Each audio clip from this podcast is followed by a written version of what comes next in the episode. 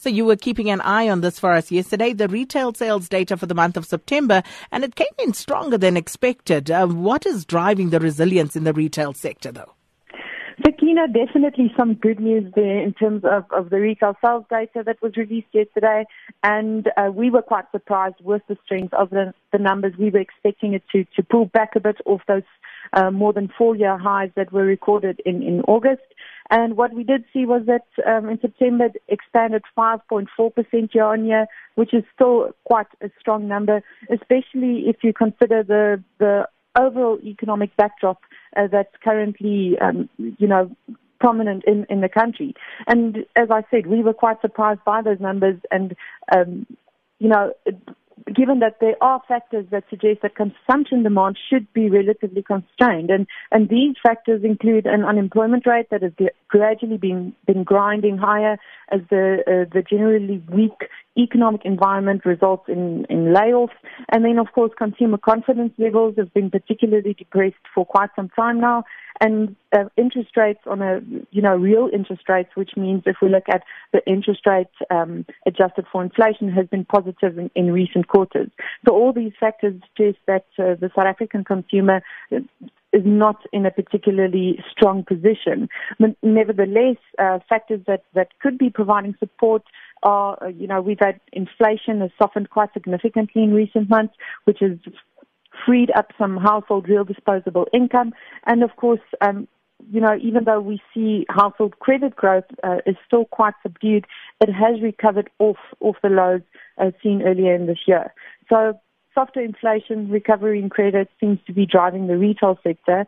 And maybe just one more thing to mention is uh, a working theory um, is that the the you know South Africa's uh, informal sector might be performing uh, relatively well, and, and that is something that could also be providing some support to the official retail sales numbers. But that's definitely something that we'll keep an eye on going forward.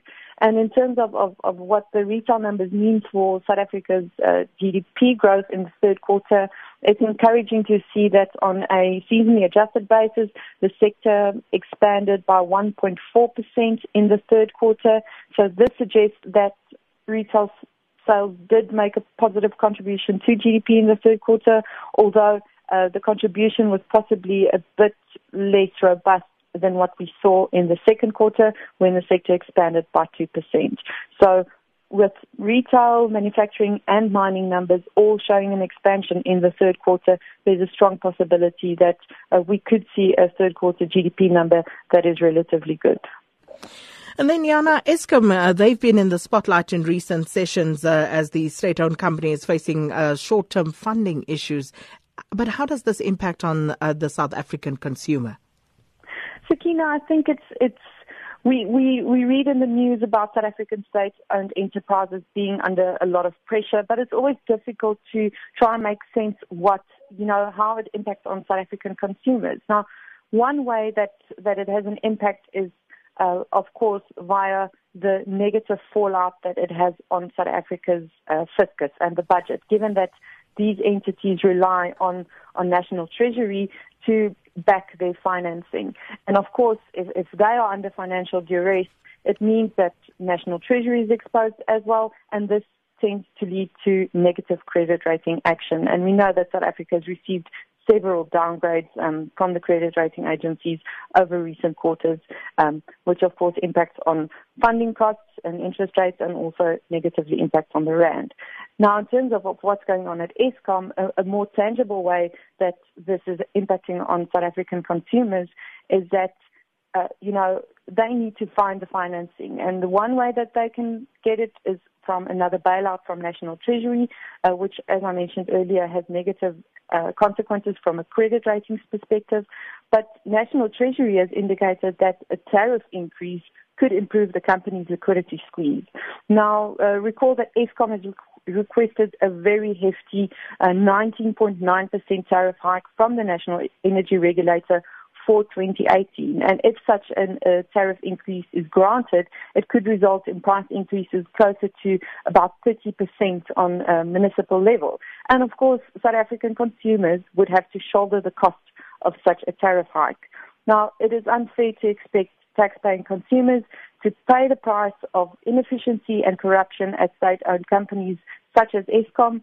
And again, such a tariff hike would have further knock-on effects on the real economy. You know, it eats into household real disposable income, and the higher tariffs will, of course, um, pressure inflation higher as well, which in turn uh, means that the SARB won't have room to lower interest rates to provide support to South African households.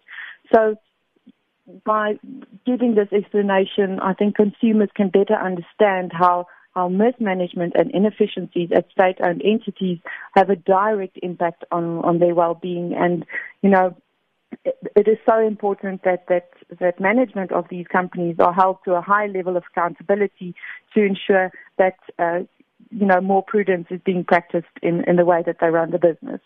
So, that's something to, to, that we'll keep an eye out for in terms of, of, of how is going to get out of this this funding uh, liquidity squeeze um, that they're in right now.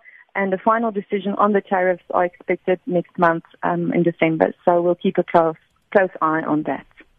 Well.